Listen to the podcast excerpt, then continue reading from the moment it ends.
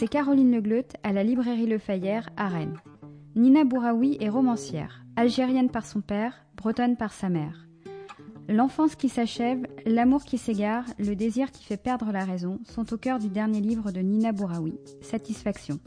La musique des Rolling Stones, Satisfaction, résonne lorsque le lecteur referme le livre. Véronique Cardi est directrice générale des éditions Jean-Claude Lattès. Aujourd'hui, Ce qui se lit, premier épisode de la saison 2, avec Nina Bouraoui et Véronique Cardi. Bonjour et bienvenue dans Ce qui se lit, le podcast de la librairie Le Fayère à Rennes réalisé par Arnaud Vasmer, des entretiens durant lesquels nous vous proposons d'entendre un auteur ou une autrice et la personne qui l'édite. Et aujourd'hui, pour démarrer la, deuxième saison de ces podcasts, une native de Rennes qui nous raconte un roman de la mélancolie, l'histoire d'une femme exilée qui n'est pas satisfaite de la vie qu'elle a et qui va consigner dans ses carnets la vie qui est la sienne, mais aussi ses tourments, ses fantasmes et peut-être sa folie en attendant que quelque chose enfin intervienne dans euh, sa vie. Cette femme, c'est vous qui la racontez, Nina Bouraoui. Bonjour. Bonjour. C'est sous le titre euh, Satisfaction, donc on peut la retrouver, votre roman euh, paru aux éditions Jean-Claude Lattès, quatrième roman paru chez cette maison d'édition pour vos 30 ans d'activité, d'écriture. Oui, déjà, ça passe vite. voilà. Vous y racontez donc euh, Michel Acli à travers euh, ses carnets qui nous permettent d'accéder à son monde intérieur, un roman qui fait suite à Otage, qui était déjà un monologue, mais cette fois-ci pour le théâtre. Deux romans pour vous qui se suivent par hasard ou pas par hasard en raison justement de ce, ces pensées intérieures et ces monologues alors étrangement, pas par hasard, parce que l'intemporalité est, est, différente, puisque Otage a été écrit euh, fin 2014 pour une pièce de théâtre pour le Paris des femmes, qui a été jouée début 2015.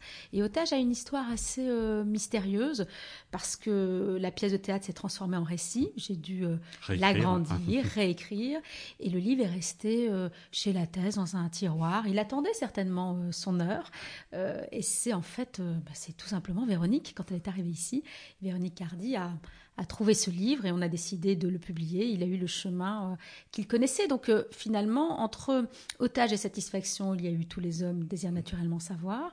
Mais c'est vrai que je suis assez euh, hantée, fascinée par ces femmes qui ont renoncé à leur destin, par ces femmes qui sont enfermées de l'intérieur euh, par ces femmes qui sont des, soit des proies ou soit des victimes. Michel Acli, elle est victime de quelque chose aussi qui la dépasse, peut-être victime de la guerre d'Algérie qui, qui, vient de, s'achever. En fait, elle s'achève en 62. Oui, parce qu'elle fait, vous, vous insistez là-dessus, effectivement, elle fait, elle fait, le chemin inverse des, des Français. Elle, elle vient s'installer en Algérie parce que son mari est algérien, ils vont avoir un, un enfant là-bas, mais on est effectivement au moment où les Français font plutôt le chemin inverse. Oui, voilà, elle fait partie de ces rares Françaises, euh, comme ma mère fait partie de ces rares françaises, même si Michel Acli est totalement aux antipodes de ma Mais mère. Mais on croise évidemment votre, une partie de votre biographie, oui, des moi éléments. Exactement, parce que j'ai pris le, j'ai pris le décor euh, que je connais bien, euh, l'immeuble Shell, cette villa, ce jardin, toujours l'Algérie en décor, mais c'est un vrai roman. 70. La fin des années 70, la mixité, euh, ce rapport franco-algérien, et puis aussi pour moi, c'est très intéressant toujours de penser que la santé mentale d'un pays euh, va aussi euh, phagocyter la santé mentale de son peuple et des personnages de mon livre. Nous ne sommes pas libres, nous sommes aussi dépendants du territoire dans lequel nous habitons et de la politique qui est menée, et là aussi euh, d'une guerre qui s'est achevée et d'une guerre religieuse et terrible qui se prépare qui est en toile de fond dans votre roman Satisfaction de Nina Bouraoui. C'est pas l'élément principal, mais on voit effectivement au début du, roman, elle se demande est-ce qu'on n'est pas en train de la suivre en, voiture? Et puis on va interroger ses voisins pour savoir qui est cette femme française. Il y a des éléments comme ça qui arrivent de, l'actualité et de ce, climat où on s'interroge en plus cette femme qui s'intègre pas du tout à la communauté euh, de ses voisins. Elle a, elle a, une géographie qui est assez dépeuplée en tous les cas. Euh, comment est-ce que justement vous avez euh, conçu cela, cette part de l'histoire qui est en toile de fond, donc du coup qui est transposable dans plein d'endroits différents. J'aimais bien l'idée de son jardin, en fait. Tout se passe sur les hauteurs d'Alger dans cette villa. Elle est au cœur de ce jardin et plus les plantes poussent, plus les racines avancent, plus l'humidité prend, plus l'écorce jaillit, euh, plus aussi les fleurs s'épanouissent, plus les pensées de Madame Acli deviennent folles, névrotiques, obsessionnelles.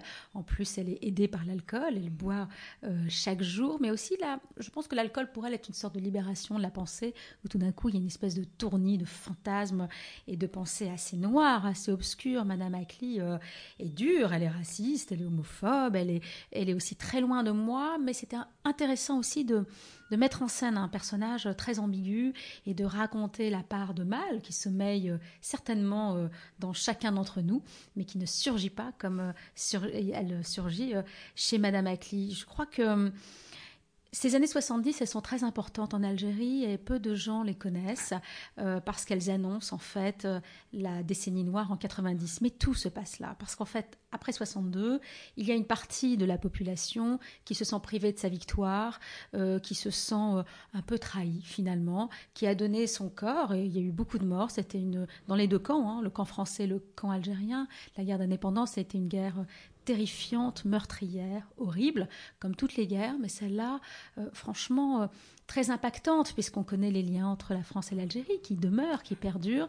Et je crois que c'est un grand traumatisme entre les deux pays qui n'arrivent pas à se réparer, à se soigner.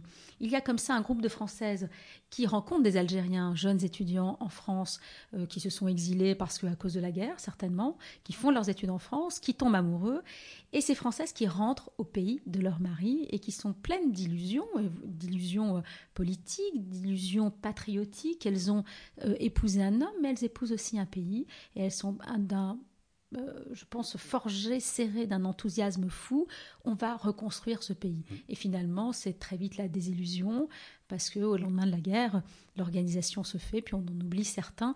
Et la colère va gronder, mais de façon sourde. Et souvent, les religieux sont souvent... Euh, euh, près de celui qui a besoin de, se nourrir, qui a besoin de la couverture et de la galette, que le gouvernement ne regarde pas. Et c'est très facile pour eux de s'immiscer. Et en effet, il y a des milices qui commencent à traîner à la fin des années 70 dans ces quartiers assez chics et résidentiels sur les hauteurs d'Alger, quartiers d'Hydra, du Paradou, d'Elbiar, et savoir... Euh, chez ces mariages mixtes, est-ce qu'on fête Noël? Est-ce que les hommes, époux algériens, soient normalement musulmans, euh, boivent de l'alcool. Euh, ils sont parfois...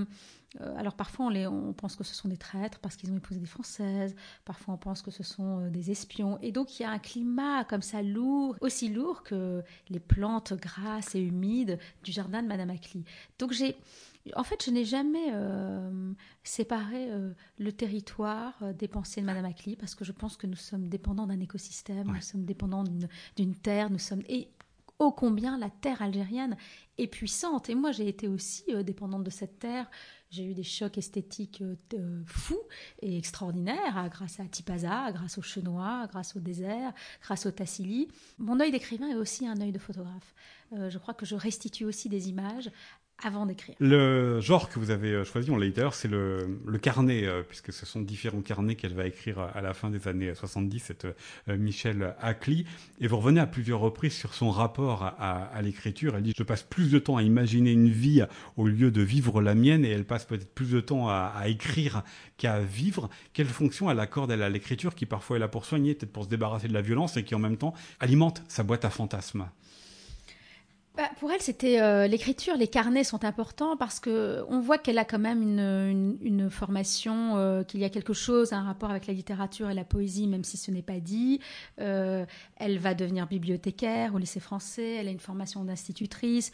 On sent que aussi enfant, les livres étaient importants sur tous ces atlas géographiques. Donc c'est quelqu'un qui est tellement emmurée euh, que seule l'écriture pouvait justement euh, la faire euh, s'envoler de ce carcan. Et son écriture à elle, alors ce n'est pas du tout, moi je ne donne pas cette fonction à l'écriture, pour moi l'écriture n'est pas une thérapie, n'est pas un médicament, absolument pas. C'est une façon de restituer le monde et pour moi en tous les cas de construire un édifice livre après livre. Mais pour Madame Ackley, euh, c'est une façon d'ancrer les moments, d'ancrer les instants, d'essayer de, comprendre son désir, d'essayer de comprendre sa violence, d'essayer aussi de formuler sa violence. Alors ce sont sept carnets, comme les sept péchés capitaux, et ce sont les saisons aussi qui sont racontées. Et je crois qu'aussi c'est une façon... Euh, cette Algérie des années 70, elle est très... Euh, euh, comment dirais-je, elle peut être comme transparente, irréelle, euh, étrange. Ces femmes qui sont exilées, cette communauté souvent d'expatriés, j'en ai connu beaucoup, j'en ai connu en Algérie, j'en ai connu en Suisse, j'en ai connu dans les Émirats, et je les ai beaucoup regardées parce que moi j'avais un pied entre les deux, comme mon père était algérien, euh, je fréquentais aussi des Algériens, mais quand même la communauté française en Algérie, je voyais qu'elle ne s'intégrait pas, et je voyais que son histoire était irréelle, même son histoire avec le pays, même son, son rapport au pays. Il y a une irréalité. Et les carnets de Madame Acli rendre réelle sa fougue, euh, ses fantasmes sur ses amants un peu torsionnaires, brutaux, euh, sales, euh, sur le fantasme de Catherine, sur la haine qu'elle peut aussi éprouver pour Bruce, parce que c'est une femme cruelle, c'est une femme qui en veut à Bruce d'exister, parce qu'elle lui vole son fils, et que Bruce, comme ça, aussi présente un genre inconnu, et elle ne supporte pas. L'idée du genre chez moi est importante. Je ne dis pas que pour l'homosexualité nous avons tout réglé, ce n'est pas vrai, mais en tous les cas en Occident et en France, les droits des homosexuels sont protégés et commencent à être reconnus. Euh, et quand je dis les homosexuels, je pourrais aussi parler des femmes. Et je pense que le prochain combat, ce sera sur ces enfants qui sont entre deux genres et qu'on n'a pas, ni à mutiler, qu'on n'a ni à cataloguer, qu'on n'a ni à. Et, c'était très euh, le personnage de Bruce pour moi est mystérieux et attachant et c'est aussi parce que, à l'intérieur de mes livres, mine de rien, quand même, à chaque fois, il y a la résistante en moi euh, et l'engagée euh, qui sommeille. et puis c'est pas un thème, le genre euh, qui est nouveau aussi chez vous dans votre littérature, mais je reviens quand même à, l'écriture de, cette Madame Ackley. Est-ce qu'elle se laisse pas aussi embarquer par, par l'écriture? Parce que vraiment, enfin, j'ai dit tout à l'heure, ça alimente ses, fantasmes, elle va très très loin. Et quelque chose de paradoxal, c'est quelqu'un qui vit dans un environnement finalement qui est assez doux, à part évidemment le contexte algérien de la fin des années 70, mais qui est pris de violence, qui aimerait même que son mari soit plus violent avec elle, qui a, cette envie-là. Donc est-ce que ça ne, ne, la rend pas plus euh, méchante qu'elle n'est, plus violente qu'elle n'est, plus euh, irréelle qu'elle n'est? Oui, c'est l'histoire d'une immense frustration d'une immense frustration et les carnets sont les témoins. Euh, on pourrait dire que aussi les carnets disent ce qu'est la fonction d'écrire. bizarrement, moi, ça a été j'ai écrit ce livre, mais j'ai commencé un journal intime et qui est un journal euh, qui n'est pas, enfin ça fait déjà deux ans, et qui est une sorte d'archive d'écrivain. Et c'est vrai que la construction de satisfaction a été d'abord euh, dans mon journal. Alors, euh, la satisfaction n'est pas du tout un journal, et les carnets, quand même, forment, je trouve, un récit, un roman, un vrai roman. Mais c'est vrai que la forme, c'était compliqué pour moi d'employer la première personne pour faire parler quand même une, femme qui est à l'opposé de moi, qui est très dure, qui est qui n'est pas féministe, euh, qui est, je l'ai dit, homophobe, qui est raciste, qui est obsessionnelle, qui est alcoolique, qui a une violence. Euh, mais je ne pouvais pas euh, parler à la troisième personne parce que c'est vrai que j'aime embrasser mes personnages. Pour moi, le jeu est multiple et, et même si j'ai aussi fait l'autofiction, dans l'autofiction, mon jeu aussi était multiple parce que euh, il ne faut pas non plus se leurrer, même si on fait de l'autofiction, on peut aussi beaucoup mentir. Et, et c'est vrai que les carnets, c'était idéal pour moi parce qu'on entrait dans le secret. Il y a une intimité dans le carnet. C'est-à-dire qu'il y a quelque chose de très... il y a une proximité pour le lecteur lire le carnet de quelqu'un, c'est vraiment entrer dans son intimité, entrer dans sa folie. Et d'ailleurs, Madame Ackley a toujours peur. Elle se dit, et si Brahim lisait mes carnets, et si mon fils lisait ses carnets, et, si... et elle dit, il n'y aurait que Bruce qui serait heureux, heureuse, parce qu'elle aurait été, ou il aurait été enfin reconnu. Alors dans ces podcasts, euh, Nina Bouraoui, on s'intéresse également à la relation des autrices avec leur éditrice, ici avec... Euh, Véronique Cardi, que nous entendrons dans la seconde partie. Comment vous travaillez avec elle? Qu'est-ce que vous, en tant qu'autrice, vous attendez de la personne qui vous édite? Ah, du réconfort, ça c'est sûr. Les écrivains sont de grands enfants. Et je trouve que, que Véronique euh, sait euh, le faire avec, euh, avec beaucoup de force et beaucoup de douceur. Et quand je dis la force, pour qu'on soit dans la confiance, c'est quelqu'un qui vous donne tout de suite qui croit en vous. Et je trouve que moi, il y a quelque chose. Alors, c'est un défaut et à la fois une qualité. C'est vrai que chaque livre annule un autre livre. Je ne renie pas du tout mes livres, mais j'oublie que j'ai aussi. C'est le 18e livre, mais à chaque fois, c'est le premier livre que j'ai écrit. Et ma relation avec Véronique, elle est assez magique parce que c'est elle qui a trouvé et révélé euh, Otage.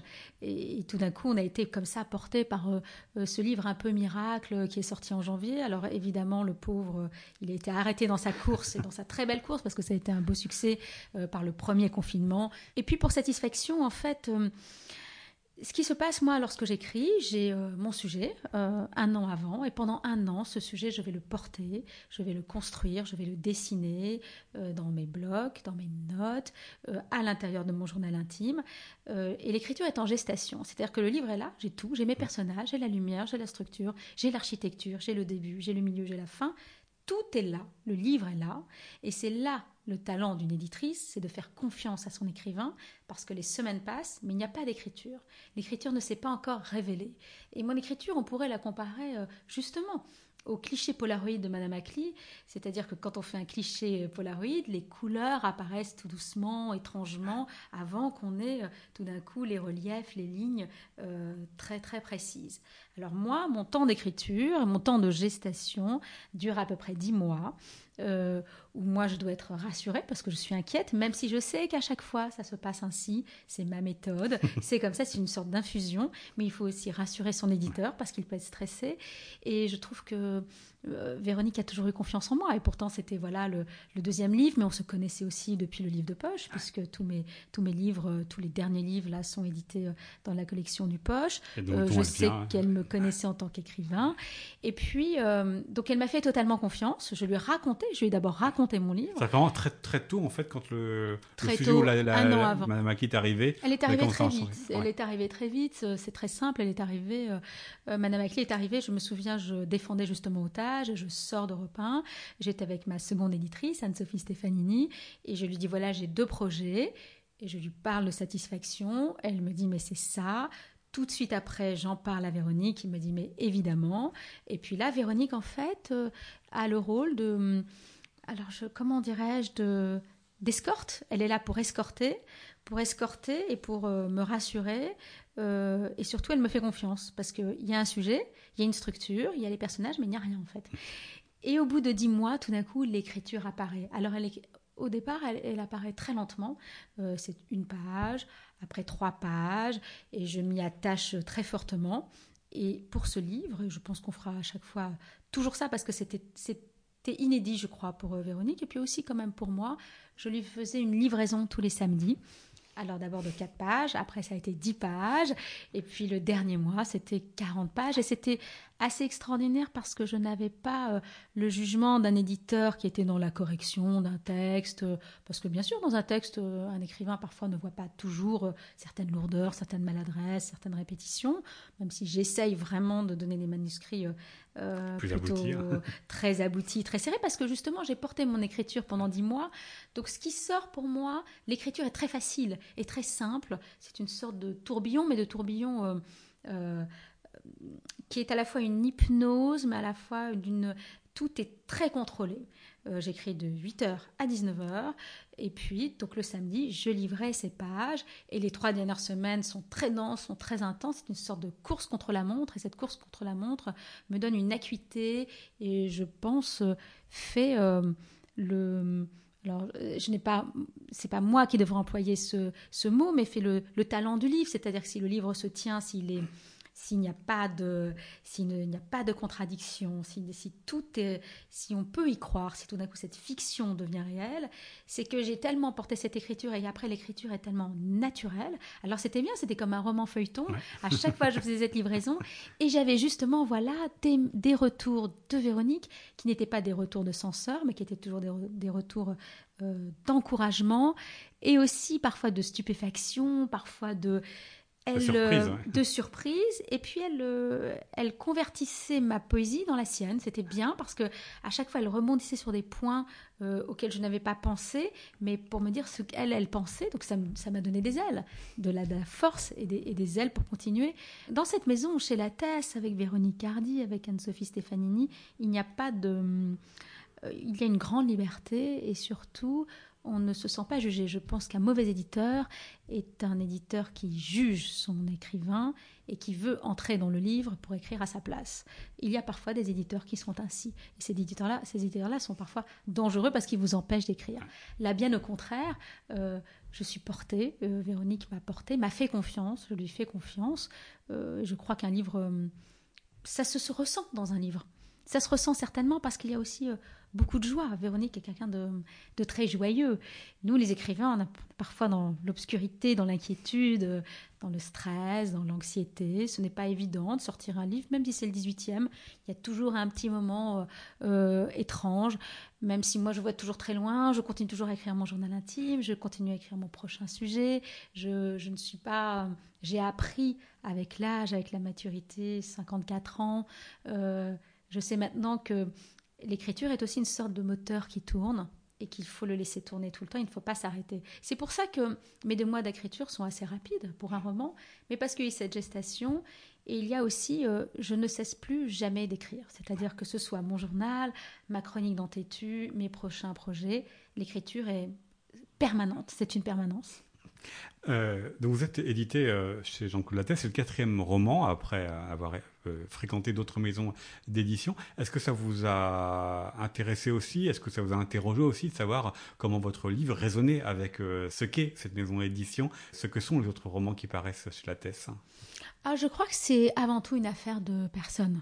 je pense que moi j'ai trouvé vraiment, j'ai trouvé mon éditeur, je retrouve ici euh, pourquoi j'ai été infidèle hein, à certains éditeurs Parce que voilà, j'ai rencontré Jean-Marc Roberts, euh, j'ai commencé chez Gallimard, et j'ai rencontré et quand Pascal Quignard, qui était mon éditeur, est parti, j'étais malheureuse en fait, je n'avais plus d'éditeur, et Antoine Gallimard très gentiment m'a présenté Jean-Marc Roberts, qui à l'époque s'occupait du Mercure de France, et nous avons eu un véritable coup de foudre, et je l'ai suivi dans son aventure de la Bleue.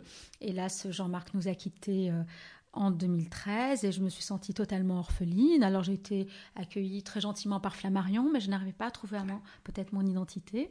Et puis voilà, la thèse m'a accueillie, alors d'abord euh, par euh, Karina Houssine, et puis qui est partie chez Yanima. Et tout d'un coup, je rencontre euh, Véronique.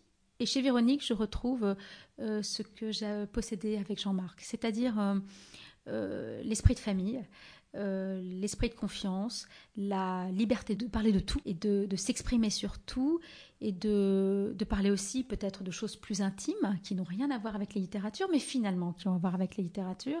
Et ce que j'aime aussi beaucoup chez Véronique, c'est l'avenir. C'est-à-dire que l'avenir est scellé entre nous.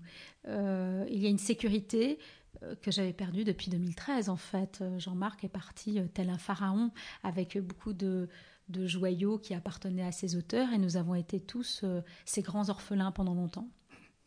Voilà, donc ça s'appelle Satisfaction, votre euh, nouveau roman Nina Bouraoui par édition euh, La Thèse, où nous parlera dans un instant votre éditrice Véronique Cardi. Merci beaucoup Nina Bouraoui. Merci.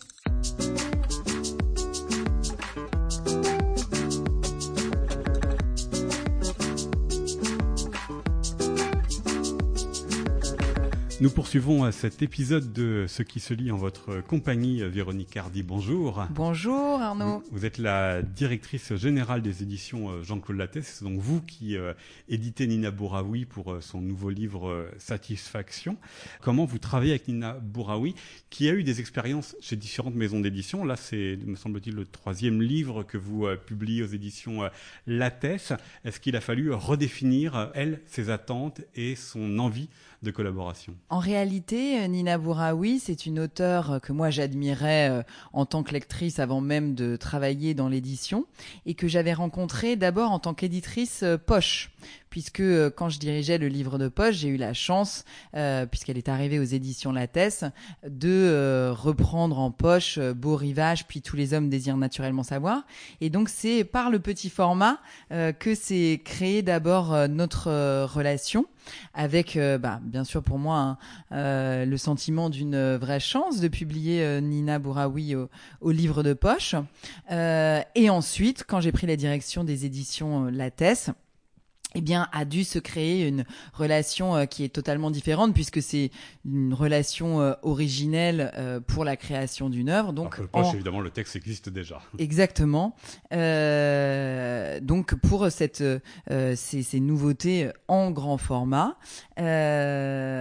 l'histoire a été assez particulière et inouïe au sens littéral du terme, puisqu'en réalité, le premier ouvrage sur lequel on a travaillé ensemble avec Nina Nina, c'est Otage, qui est paru l'an dernier, qui a été récompensé par le prix Anaïs Nin et, et qui a eu ce très très bel accueil. Et Otage, quand pour la première fois Nina m'en parle, elle m'en parle comme d'une pièce de théâtre qu'elle a retravaillée, puisque Otage était effectivement un texte qu'elle avait d'abord écrit pour le Paris des femmes, qui avait donc été interprété et qui avait été écrit pour être joué et sur lequel elle avait euh, depuis euh, un texte qui l'accompagnait depuis comme ça des années.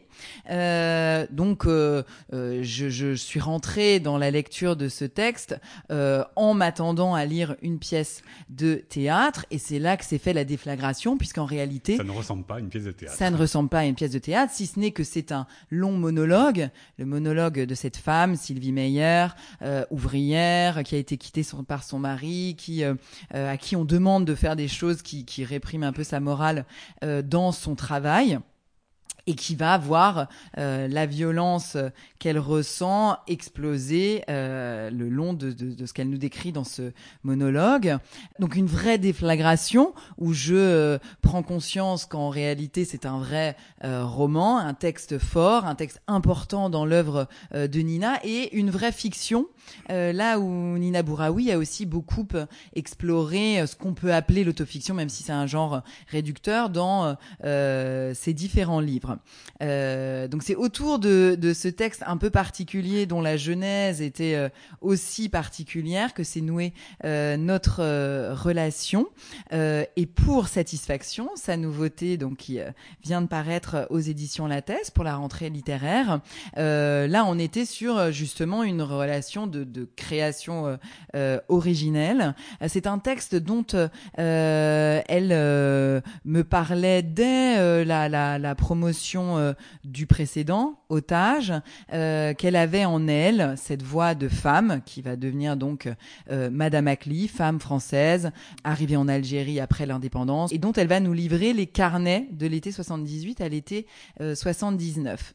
donc au fil des semaines, en fait, elle, elle me parlait, elle nous parlait à Anne-Sophie Stefanini aux éditions Lattès et moi de de ce livre, de cette voix de femme, cette autre voix de femme. un monologue, cette fois-ci un monologue complètement intérieur, puisque c'est par l'écrit, et puis qui est complètement euh, fantasmé avec les délires du fantasme qui vont avec. Exactement. Donc il y avait un vrai prolongement avec Otage et cette voix de, Sylvie Meyer, cette voix de femme, euh, et avec euh, Madame Aclis, qui était en plus intéressant, c'est que c'est cette voix incandescente de femme dépassée par ses désirs, qui nous livre effectivement ses, ses pensées les plus intimes, euh, les plus honteuses aussi parfois, qu'elle couche sur le papier ce personnage, cette voix de femme, euh, cette envie de revenir aussi euh, à l'Algérie. On est à la fin des années 70. Euh, c'est bien entendu des thématiques qui, qui, qui... Ça croit son autobiographie. Exactement, et surtout qui, ce sont des, des, des c'est finalement ces obsessions littéraires qu'on retrouve dans ce livre, mais sublimées. Euh, et sur la, la, ensuite la rédaction en elle-même, ce qui est assez unique pour moi en tout cas en tant que éditrice, c'est que elle euh, m'envoyait tous les samedis des bouts de son texte. Euh, et donc c'est ce qu'on a appelé, c'est ce que moi j'appelle mes doses de Madame Acli, créant une véritable addiction justement à retrouver, comme c'est un journal intime, c'est les différentes entrées euh, que je découvrais euh, semaine après semaine, avec euh, bien entendu euh, une impatience et puis une admiration pour la capacité de Nina à transformer tout en littérature. là je lisais, elle a écrit pour le dernier gala spécial mode un texte sur le jean et elle fait de, ce, de ces quelques mots sur euh, le jean euh, euh, un vrai morceau de, de littérature, parce que c'est une des plus grandes romancières contemporaines pour moi et puis pour, pour beaucoup d'autres. Donc, ces rendez-vous réguliers avec Madame Acli, avec ses pensées. Donc, j'ai vraiment découvert l'intrigue elle-même au fil de ces semaines où elle nous tenait en haleine avec Anne-Sophie. Justement, au fil de ces semaines, Véronique Hardy, puis quand elle a commencé à vous en parler, quelles étaient ces questions, ces attentes envers vous en tant qu'éditrice et vous, quelles étaient vos attentes aussi envers Nina Bouraoui en tant qu'écrivaine? Alors c'est vrai que quand on a la chance de publier Nina Bouraoui, moi c'est tout de suite une grande confiance. Euh, J'ai jamais eu d'inquiétude euh, ni de, de demande particulière. Je veux dire à tel moment, euh, euh donne-moi un synopsis mm. ou euh, euh, j'ai toujours fait confiance à à partir de ce thème qu'elle avait et ce, ce pan euh, et d'histoire et de pays, l'Algérie, et de vie de femme qu'elle voulait euh, dépeindre, euh, confiance dans ce qu'elle en ferait. Donc en réalité, c'était euh, euh, une découverte euh, assez addictive, avec bien sûr l'atmosphère qui était plantée dès le départ, et ensuite les, les, les, les, rebondissements, comme on peut dire, de façon un peu technique, que j'ai découvert. Et ce qui est très luxueux en fait avec Nina, c'est qu'une fois qu'elle a rendu son texte, elle est très à l'écoute sur le, le travail de, euh, de détail de la langue. C'est ce, travail un peu d'orfèvre à la fin. Mais en réalité, une fois qu'elle nous a eu envoyé euh, son texte complet, dont on avait lu euh, et relu les du coup les premières pages depuis des semaines, il n'y a pas eu de changement de structure, vous voyez, dans ce qu'elle, dans ce qu'elle, d'autant qu'on est sur un monologue, donc sur le, dévoilement euh, des pensées, et que donc on n'est pas dans une grande fresque qui couvre 30 ans d'histoire où on pourrait dire là il faut aller plus vite, euh, etc. Ensuite, ça a été vraiment du travail d'orfèvre euh, sur telle formule, sur telle effectivement mineure coupe, mais c'est surtout voilà quand on a la chance de publier une romancière comme Nina Bouraoui, c'est surtout une grande confiance tout le long du processus d'écriture et qui je pense. Il n'y a pas eu pour pour vous, pardon, Véronique Hardy, euh, une demande de la part de Nabouraoui de est-ce que je vais dans la bonne direction? Ah, Est-ce que ça marche? Si quand ah, même bah, euh, Bien entendu, dès les premiers textes envoyés. Mais c'est vrai que ça correspondait tellement à ce qu'elle avait pu m'évoquer qu'il n'y avait pas de surprise chez moi. Bien entendu, pas de déception. Euh, et donc, oui, à partir de cette atmosphère et de, et en fait, elle a beaucoup cherché quel devait être euh, euh, le ton, la voix. Euh, et donc ce, ce, ces, carnets se sont imposés au fur et à mesure parce que elle, elle, elle, a dû vous le raconter. elle écrit parallèlement à toute l'écriture maintenant de ses romans, un journal elle-même, un vrai journal d'écrivain. Et donc finalement, cette forme du, du, journal intime de Madame Aclis s'est imposée parallèlement à elle dans sa vie, l'écriture de ce journal. Véronique Cardi se pose aussi la question avec Nida Bora ah oui, c'est la, première question que je vous posais.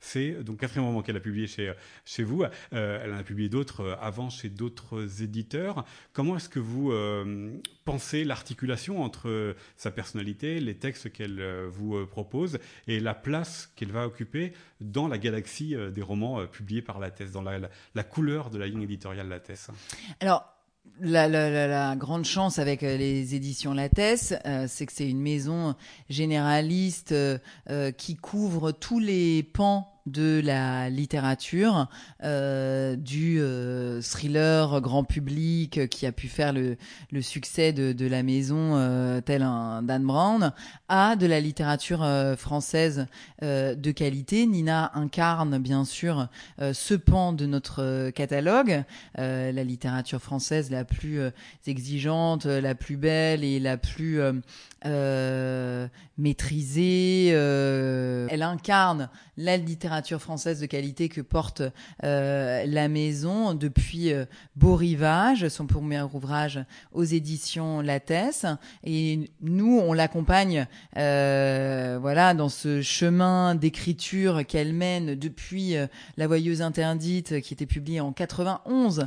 Donc ça fait 30 ans que Nina, elle écrit. Et c'est en ça que je disais que c'est surtout une chance de pouvoir l'accompagner sur ce chemin. Elle sait très bien euh, où elle va. Ce qui pose même la, la question, Véronique Hardy, de la ligne éditoriale des éditions La que vous avez dit, voilà, du thriller grand public à Dan Brown jusqu'à la littérature euh, française, euh, Nina Boraoui, Valérie Tronkyong et, puis bien d'autres. Comment vous définiriez cependant la ligne éditoriale des éditions La Thèse Qu'est-ce qu'il doit y avoir dans un, un texte que l'on vous propose d'un auteur confirmé ou d'un nouvel auteur pour que vous disiez, bah, celui-ci peut faire partie, peut être publié par la thèse.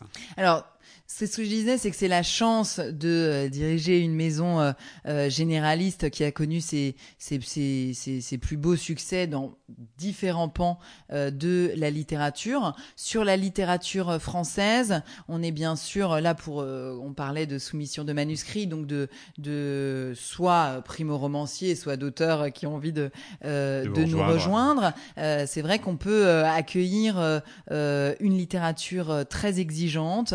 Euh, que euh, euh, l'an dernier, par exemple, avec Mémoire de soi de Adrien Borne, eh bien, on était dans un genre beaucoup plus dans une veine roman littéraire historique puisqu'on était dans une magnanerie après la Première Guerre mondiale. il faut surtout, comme toujours, mais c'est ce que tous les éditeurs doivent vous dire, trouver une voix sentir euh, la, la, capacité de déploiement euh, de cette voix, pas que sur un texte, mais euh, sur plusieurs. Et ensuite, c'est sûr que les, les, les cadres, les, les, les, personnages et les intrigues peuvent être totalement différentes.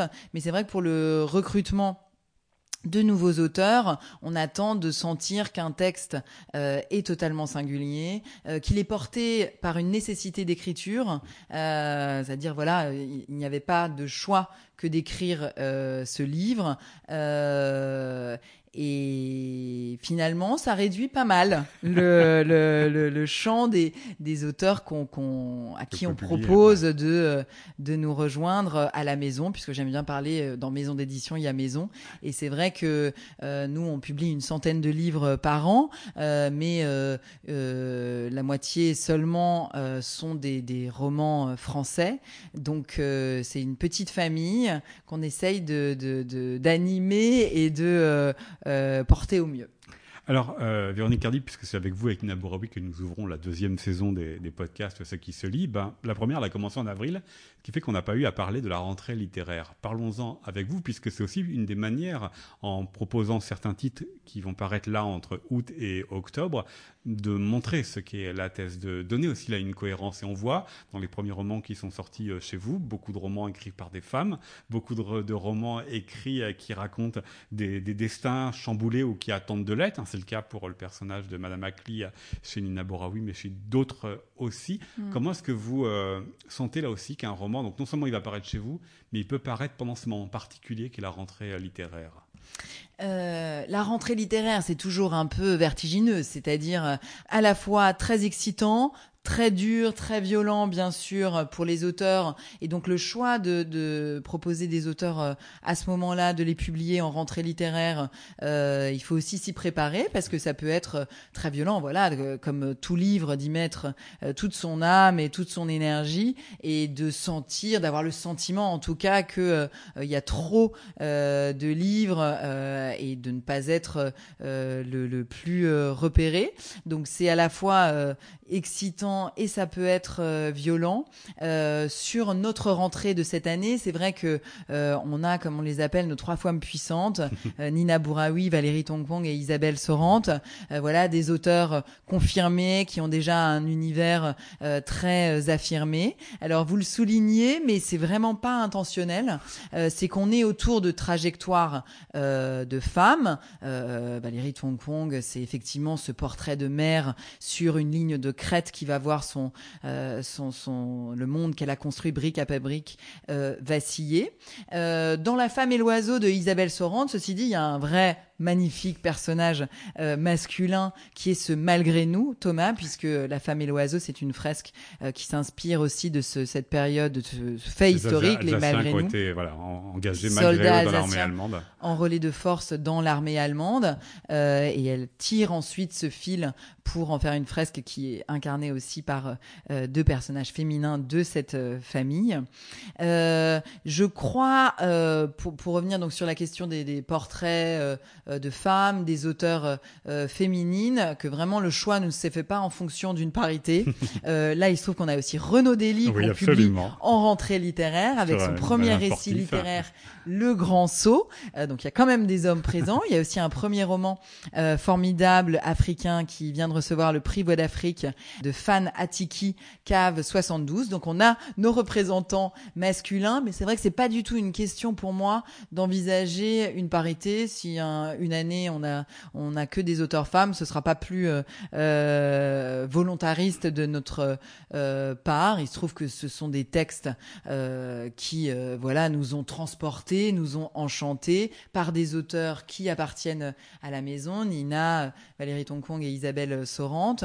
et puis après c'est des questions aussi de de temporalité d'écriture. C'est vrai qu'un texte est prêt à tel moment. Il se trouve que là, nos trois auteurs avaient euh, euh, ces textes et ces personnages qui les, qui les habitaient, qu'elles ont réussi à coucher sur le papier à ce moment-là, qui correspondait au bon moment pour bien travailler en tout cas cette rentrée littéraire. Mais pour revenir sur sur l'écriture de Nina Boraoui, ce qui était aussi assez unique pour moi en tant qu'éditrice, c'est qu'en fait j'étais enceinte pendant la rédaction de Nina et que donc il y avait Madame Acli qui prenait vie sur le papier et puis cette vie, en l'occurrence de ma petite fille qui est née en juin, qui grandissait aussi. Donc on a une histoire particulière autour de de satisfaction qui en tout cas restera gravé pour moi, eh ben, forcément, euh, avec une saveur euh, toute particulière. Voilà, ça s'appelle donc euh, Satisfaction, le roman de Nina Bouraoui que vous avez fait paraître